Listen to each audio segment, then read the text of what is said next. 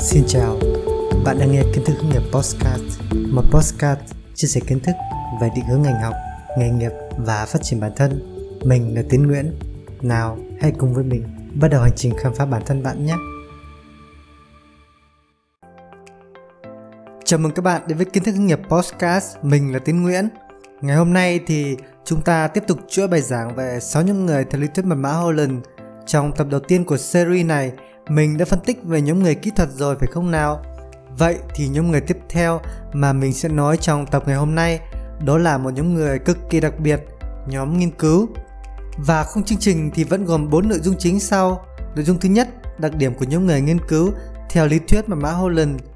Nội dung thứ hai, đặc điểm của nhóm nghiên cứu trong cuộc sống hàng ngày. Nội dung thứ ba, những ngành nghề phù hợp với nhóm nghiên cứu và nội dung thứ tư, ảnh hưởng về giới tính trong lựa chọn nghề nghiệp. Và bây giờ thì mình bắt đầu nhé. Phần thứ nhất, đặc điểm của nhóm người kỹ thuật theo lý thuyết mà mã Holland. Theo lý thuyết này thì nhóm người nghiên cứu là những người ưa thích các hoạt động tìm tòi, khám phá, điều tra, phân tích các hiện tượng từ các vấn đề tự nhiên cho đến các vấn đề văn hóa xã hội. Nhóm này thường không thích các hoạt động mang tính lãnh đạo, thuyết phục, tương tác xã hội hay hành động lặp đi lặp lại. Với đặc điểm như vậy thì nhóm người nghiên cứu có năng lực về mặt nghiên cứu khoa học và họ ưa thích sử dụng năng lực này để giải quyết các tình huống trong cuộc sống. Tuy nhiên thì những người nghiên cứu lại có một điểm yếu là thiếu hụt các năng lực tương tác xã hội và khả năng lãnh đạo. Về tính cách, những người nghiên cứu thường được miêu tả với những tính từ như là tài trí, lý trí, tò mò, quan sát, chính xác, cẩn trọng, độc lập, riêng tư, nội tâm, phức tạp, e dè, không thích được chú ý. Về giá trị, họ thường quan trọng khoa học, trí tuệ, tri thức và ít coi trọng quyền lực, tiền bạc hay danh tiếng. Đó là chân dung nhóm người nghiên cứu theo lý thuyết khoa học. Vậy những người nghiên cứu trong đời sống hàng ngày thì như thế nào? Thì mình đến với nội dung số 2 nhé. Ngay từ khi còn đi học hay trong cuộc sống hàng ngày, các bạn có nhóm nghiên cứu thường có những đặc điểm như là thích quan sát, tìm tòi về thế giới xung quanh, thích đặt ra những câu hỏi cho bản thân và cho người khác như là là gì, tại sao, như thế nào. Ở trường thì các bạn rất thích học, học giỏi và nổi bật trong lớp. Các bạn thích đọc sách, nhất là sách về khoa học, tri thức, sách tham khảo. Các bạn thích học, thích nghiên cứu một cách rất tự nhiên mà không cần phải ai gò ép. Thích làm việc một mình hơn là làm việc nhóm vì các bạn không giỏi hợp tác, thuyết phục. Các bạn không thích, không giỏi các hoạt động liên quan đến vận động thể chất, thể thao. Với đặc điểm như vậy thì dưới đây là những ngành nghề phù hợp với nhóm nghiên cứu. Đó là những ngành nghề đòi hỏi về quan sát, tìm tòi, đánh giá, điều tra, phân tích và giải quyết vấn đề.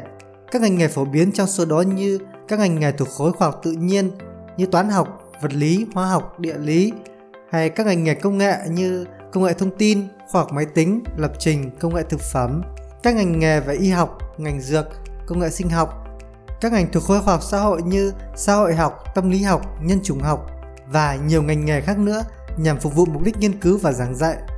Nội dung thứ tư và cũng là nội dung cuối cùng trong tập này đó là ảnh hưởng về giới tính trong lựa chọn nghề nghiệp.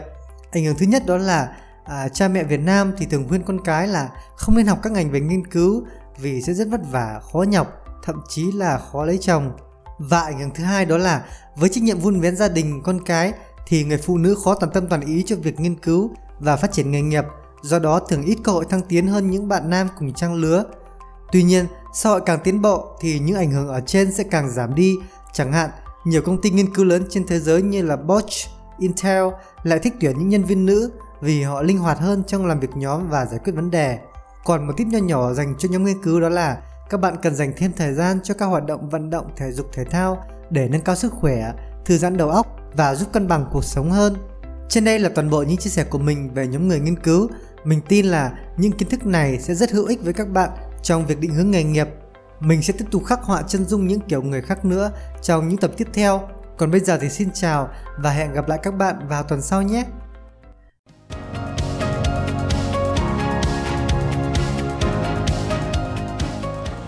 Cảm ơn các bạn đã lắng nghe postcard của kiến thức hướng nghiệp. Nếu các bạn thấy hứng thú với chủ đề định hướng và phát triển nghề nghiệp, thì hãy nhấn theo dõi để được thông báo khi có tập mới nhé. Các bạn có thể tìm hiểu thêm các thông tin về định hướng nghề nghiệp trên website kiến thức hướng nghiệp.com hoặc YouTube channel kiến thức hướng nghiệp. Nếu bạn có bất kỳ thắc mắc nào về việc định hướng nghề nghiệp, bạn có thể kết nối với mình qua email kiến thức hướng nghiệp a.gmail.com hoặc Facebook kiến thức hướng nghiệp. Xin chào và hẹn gặp lại các bạn trong những tập tiếp theo.